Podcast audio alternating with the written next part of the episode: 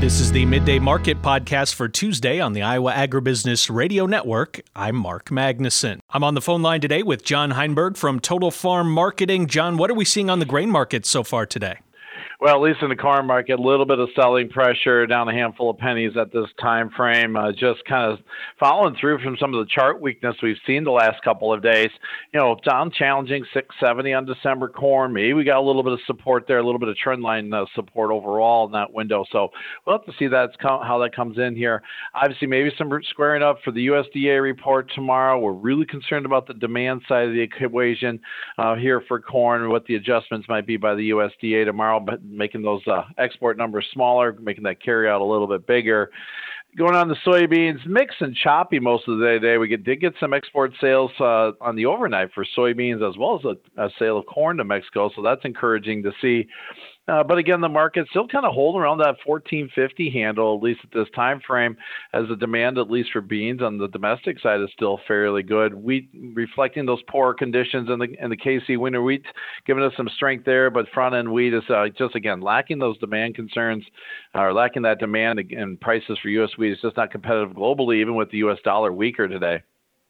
John, we've been following, of course, the overseas situation in China and the effect on that country's demand for bringing in corn and soybeans. And of course, the zero COVID policy is a big part of that. And we got some numbers that they were looking, I think it was until the population was 70% vaccinated, they were going to stay with that zero. Um, that zero tolerance policy. And then also, we see that in October, China imported 4.4 million metric tons of soybeans, lowest number for October in eight years. So it kind of tells the story, at least, of what's happening in China, but it does give us, I guess, a little bit of an idea of where they want to get to before things open back up? Uh, yeah, very much so. I mean, obviously, that was kind of the lift in the markets last week was the potential that COVID policy maybe going to the wayside, and then obviously that got shot down over the weekend. You know, putting some pressure back into the grain markets. You know, and then that Chinese demand for soybeans continues to be a concern uh, overall. You know, what do they need? But their supplies are low. You look at soybean meal stocks in, in China; they are at multi-year lows at this time frame. You know, so there's some need for soybeans in here now. We did, again, we saw some export demand this morning. Hopefully, we continue to see that go uh, going forward here. And we have seen really strong shipments. In other words, we're getting the beans moved here right now, even despite some of the conditions that we're seeing in terms of the Mississippi River. So beans are moving out. Now, how long the strength of those shipments is going to be a key in terms of those export numbers. But again, the market is maybe anticipating a little lighter uh, export total tomorrow just because again that just that lack of overall demand in China may be diminished this year due to the high prices and them just trying to find alternate feed sources. John, what's been the story so far on the livestock markets? Well, a little bit of bounce back, you know, choppy price action. Wait to see if cash trade gets going for live cattle. Expectations are steady. Maybe we still get a little bit of firmness. Retail carcass values are at least they're supporting that market at this time frame. But you know, had a firm day yesterday, or give most of those gains back today. Now, typically we see some strength in cattle until the Thanksgiving holiday. That also goes for the same as well. You know, usually around about this eight, ninth, tenth window is when maybe we see some buying. So we'll see if that traditional seasonal pattern holds holds.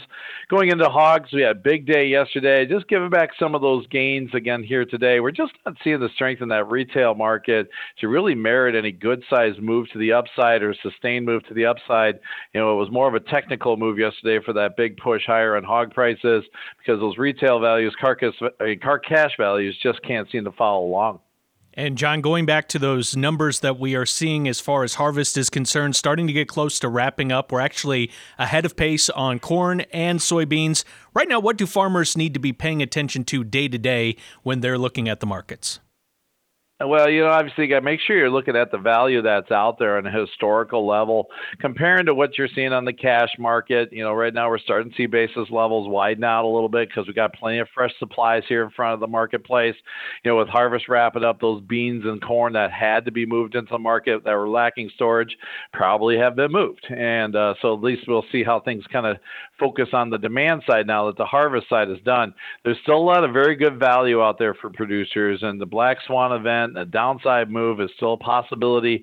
You know, even with the tighter supply picture. So my focus for my producers is basically making sure we protect those bushels we're storing out into the spring, because if we have a good crop in South America and things get off to a good start here next spring on the planting pace, prices got probably one direction to go, and that's probably going to work themselves lower against those stored bushels.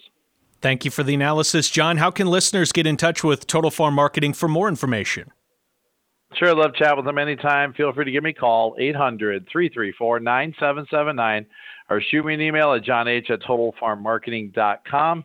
And our website again, totalfarmmarketing.com. That's John Heinberg with Total Farm Marketing. Thanks, John. Have a great Tuesday. Thanks. Have a good day. That was John Heinberg with Total Farm Marketing. It is time now for a check of the midday numbers. At midday, December corn is down five and a quarter at 670 and a half. November soybeans up five and a half at 1445 and a half.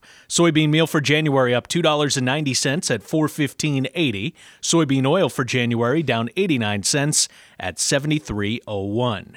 Chicago wheat down nine and a quarter at 836 and a half. Minneapolis wheat down three and three quarters at 956 and a half.